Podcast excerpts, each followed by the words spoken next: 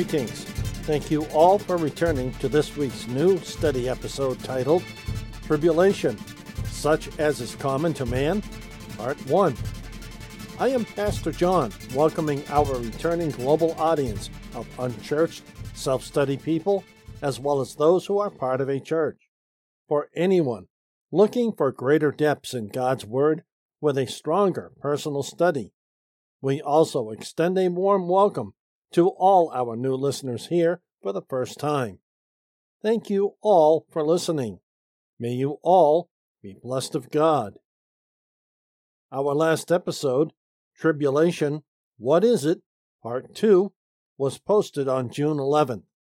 Last week, we learned we can suffer things in this life with great inexpectancy. One can go to work only to learn upon arrival they no longer have a job for any of many reasons. Driving somewhere, one can be involved in an automobile accident. Then, troubles can ensue with the insurance company or other involved person or people. In such cases, and others like them, we can find ourselves in a very difficult place when enduring temptation. Enduring becomes more difficult when temptation becomes a trial or trials. Enduring becomes still more difficult when a trial or trials becomes a tribulation, or worse still, tribulations. In the dictionary, of all places, we found that Noah Webster offered some interesting advice.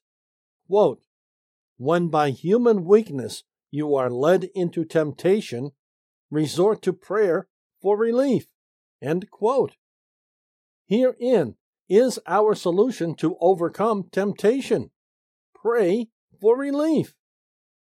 Notice that you start praying when you are tempted, not when you fall into a trial or tribulation. However, when you fall into a trial or tribulation, praying in those circumstances is also a good thing to do. What I want to stress, though, is that you pray when you are tempted and you do not wait for temptation to devolve into trials or worse still, tribulations. The Free Dictionary by Farlex told us temptation is the act of tempting, enticement, or allurement, the fact or state of being tempted, especially to evil. We also closed last week's study on a positive note from Barnes' New Testament notes that read, The trial is what he aims at, not the sin. In the verse before us, he says that whatever may be the form of the trial, a Christian should rejoice in it, for it will furnish an evidence that he is. To find out more, listen to our previous episode titled Tribulation. What is it? Part 2. This week in our summer series study, our study is titled Tribulation, such as is common to man, Part 1. How can tribulation be common to man? This week, we will work at answering this question.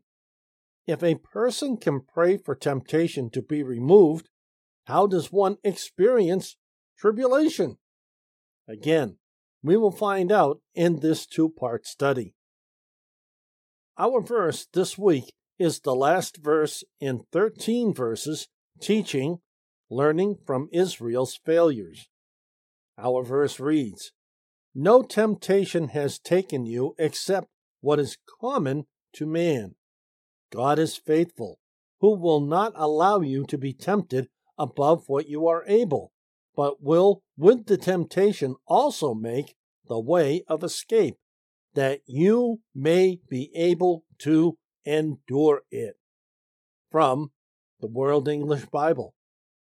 Many people over the years that I have seen saved in Christ have read this portion of that verse only but will, with the temptation, also make the way of escape.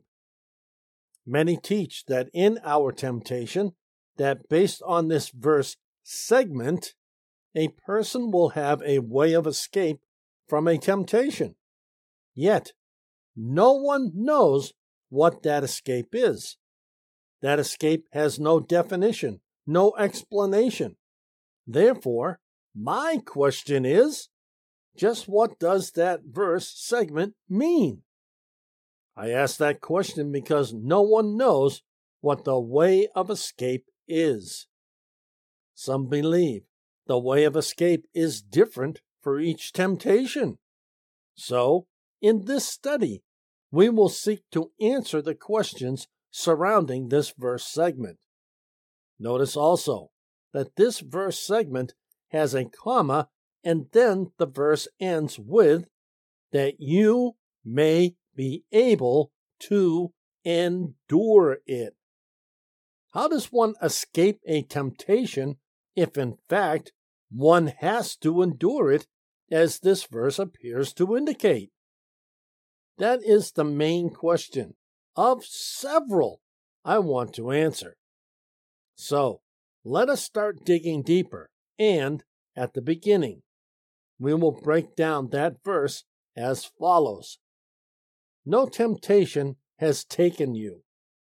Some indeed understand these words by way of reproof, that whereas their trials and exercises which had attended them were very light ones and comparatively trivial, and yet they had given way to these temptations and had sunk under them and fallen by them, for which they were greatly to be blamed, or as threatening them with something more severe than anything as yet had befallen them, signifying that though they had as yet stood, and thought they still should, yet they ought not to presume on their own strength, or depend on outward things, since the temptations that as yet had come upon them were such as men might easily bear.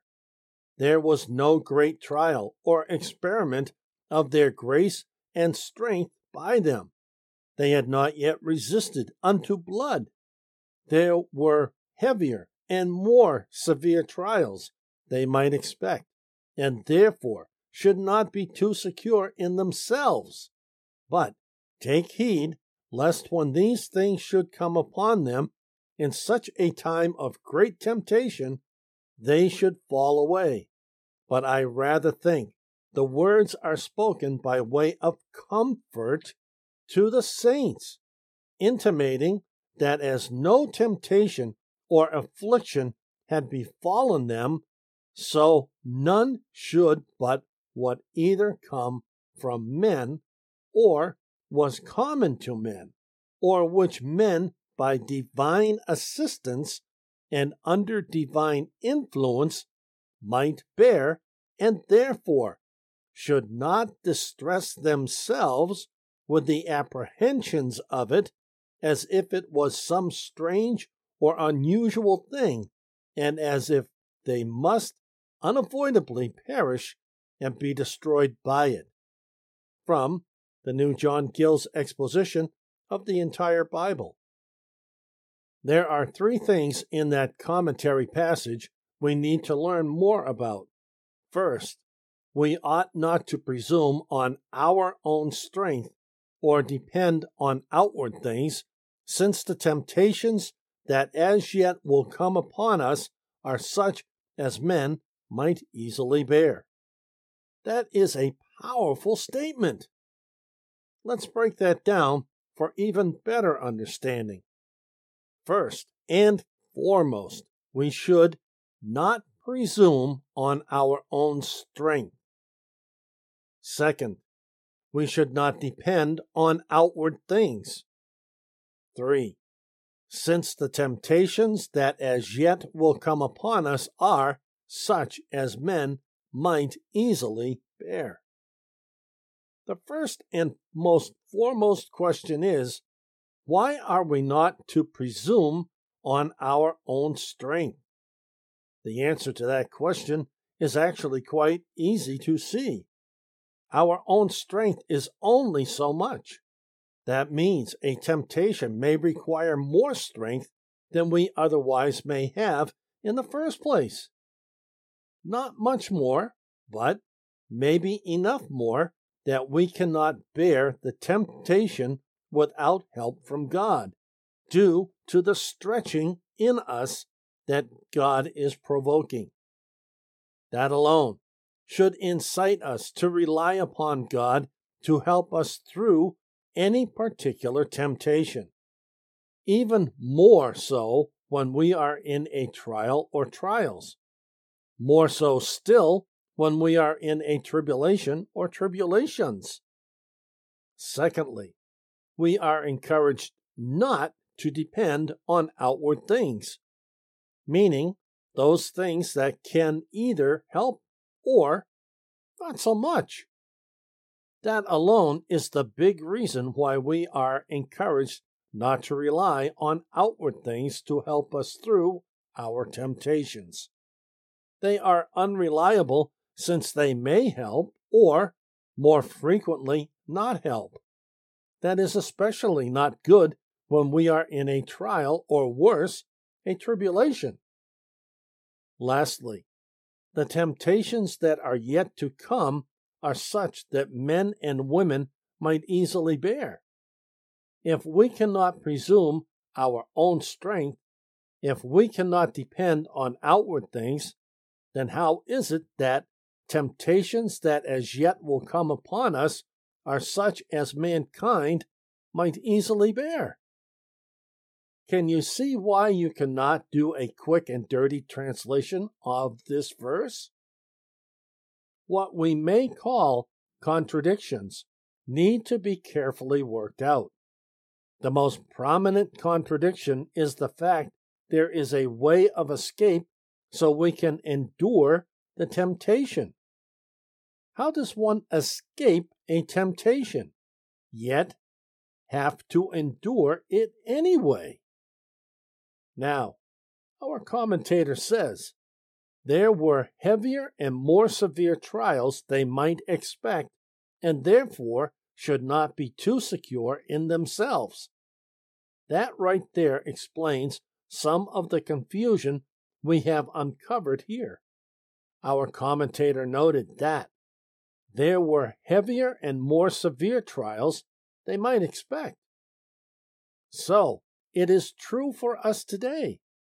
Not that we want more severe trials, but we have no power to stop them. Many people today make large sums of money selling us products and services that make our lives easier. All these products need some sort of refilling or need new replacement parts sooner or later. Yet some of these items are very necessary. If you live in a place with poor water quality and taste, a water filtration system may well fix your problem. In that case, not a bad thing to have. However, one has to replace the water filter when it can no longer filter the water satisfactorily. When trials come of any degree of severity, we should not distress ourselves with the apprehensions of it as if it was some strange or unusual thing, and as if we must unavoidably perish and be destroyed by it. Notice what John Gill just told us about.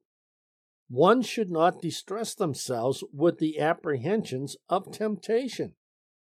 Temptations, trials, and tribulations should not be some strange or unusual thing in our lives.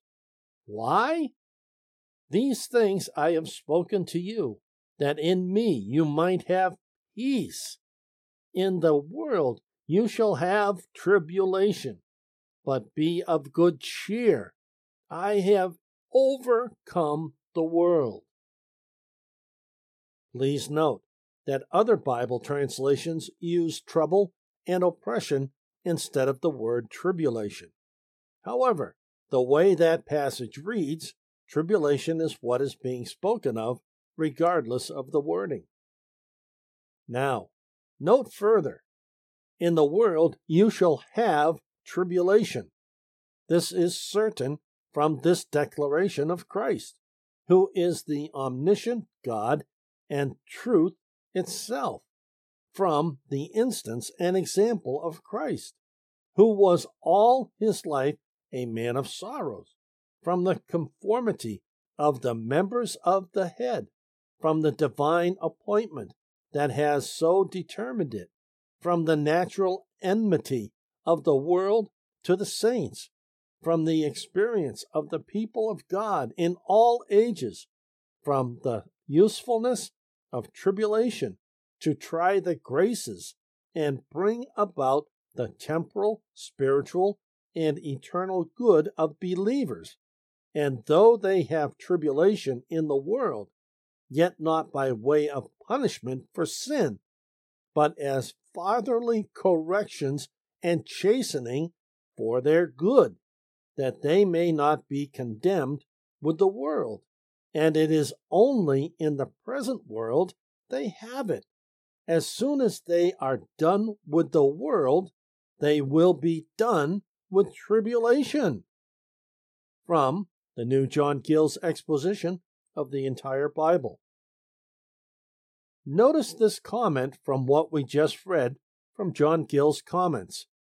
Though they have tribulation in the world, yet not by way of punishment for sin, but as fatherly corrections and chastening for their good, that they may not be condemned with the world, and it is only in this present world they have it. As soon as they are done with the world, they will be done with tribulation. We need to note these three things. We have tribulation in the world, yet not by way of punishment for sin. Our tribulations, even our temptations and trials, are never to be perceived or thought of as punishment for our sinfulness. They are to effect our perfection.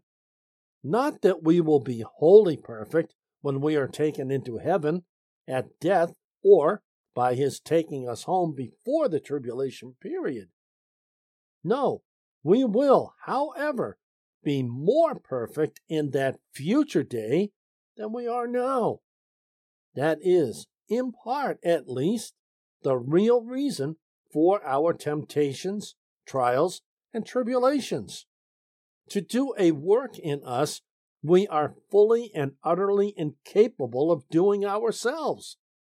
This is why they are referred to as fatherly corrections and chastening for our good. Why is this so? That they, those saved in Christ, may not be condemned with the world. This is common to mankind. Notice why I say that. But such as is common to man, or is humane. There are divine temptations, or such as come from God. God may be said to tempt his people, as he did Abraham, by enjoining them things very hard and disagreeable to nature, and by afflicting them either in body or estate, and by withdrawing his presence and withholding the communications of his grace, to try their faith, show them their weakness and need for himself. There are also diabolical temptations, or such as come from Satan, who tempts by soliciting to sin, by suggesting blasphemous thoughts, and filling with doubts and fears, and by dissuading from the use of means, as attending at the throne of grace, and on the word and ordinances. But the apostle here speaks of human temptations, such as come from men, meaning reproaches and persecutions for the sake of Christ and his gospel, and which are temptations or trials of grace, as of faith and patience, and under which there is great danger of falling away. Now, when the apostle says that none but such temptations had befallen them, he does not mean that they had been, or were, or would be entirely free from other temptations, but that those which they mostly dreaded and were in danger by were but human, such as come from men, and were, as our version suggests, common to Christian men, their brethren, who were in the flesh as they, and might be endured by men, strengthened by the grace of God, wherefore they had nothing to fear from hence, especially when they considered the faithfulness, care, and power of God. From the New John Gill's exposition of the entire Bible. Notice how our study verse opens No temptation has taken you except what is common to man. Meaning, mankind. This is what this passage is about, as is typically done in many scripture passages. A statement is made and then defined by what else follows in the same verse. We can therefore see that this passage talks about temptations that are common to us in this life and are caused by other people we encounter, whether brothers and sisters in Christ or not. We should note that God brings temptations to try our faith, show us our weaknesses, and how much we need Him.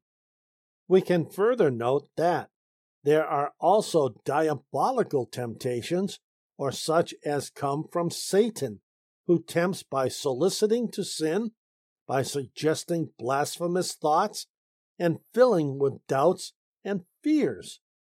So, if, however, our temptation is on the human plane, we should note when the apostle says that none but such temptations had befallen them, he does not mean that they had been or were or would be entirely free from other temptations, but that those which they mostly dreaded and were in danger by were but human, such as came from men and were, as our version suggests, common to Christian men, their brethren, who were in the flesh as they, and might be endured by men, strengthened by the grace of God. Wherefore they had nothing to fear from hence, especially when they considered the faithfulness, care, and power of God. As we just found, we can have great success in defying temptations brought about by mankind or men, men and women alike. However, when temptation comes from God, enduring them is more likely the scenario here. When Satan tempts us, we have an example of how to defeat his pushing by diabolical temptations that we learn from Jesus' example when he was tempted by Satan and defeated Satan. You will find that in the Gospel writings, where Satan said that all Jesus had to do was do as he asked him to do, and the rewards would be numerous. Moving forward, we read further But God is faithful, who will not suffer you to be tempted above that you are able. No man can be tempted, afflicted, or persecuted by men, but by a divine permission, and that voluntarily, no more than or above that measure that God has determined, who proportions the affliction to the strength he determines and promises to give and does give, and the strength of his people to the temptation or affliction he suffers to befall them, for which his faithfulness is engaged, having promised that as their day is, their strength shall be, that he will never leave them nor forsake them, and that he will bear and carry and save them unto the uttermost, and that they shall hold on and out unto the end. Notice 1. No man can be tempted, afflicted, or persecuted by men but by a divine permission. 2. Nor more than, or above that measure which God has determined. 3. Who proportions the affliction to the strength he determines and promises to give, and does give, and the strength of his people to the temptation or affliction he suffers to befall them, for which his faithfulness is engaged, having promised that as their day is, their strength shall be, that he will never leave them nor forsake them, and that he will bear and carry and save them unto the uttermost, and that they shall hold on and out unto the end. I will close with this Old Testament passage from the American King James Version, Job chapter 1, verses 7 through 12, that demonstrates the fact that Satan cannot do anything that negatively impacts you and your walk with God without the permission of God Himself. Now, there was a day when the sons of God came to present themselves before the Lord, and Satan came also among them. And the Lord said to Satan, From where come you? Then Satan answered the Lord and said, From going to and fro in the earth, and from walking up and down in it. And the Lord said to Satan, Have you considered my servant Job, that there is none like him in the earth, a perfect and an upright man, one that fears God and eschews evil? Then Satan answered the Lord and said, Does Job fear God for nothing? Have not you made an hedge about him, and about his house, and about all that he has on every side? You have blessed the work of his hands, and his substance is increased in the land. But mm. put forth your hand now, and touch all that he has, and he will curse you to your face. And the Lord said to Satan, Behold, all that he has is in your power. Only on himself put not forth your hand.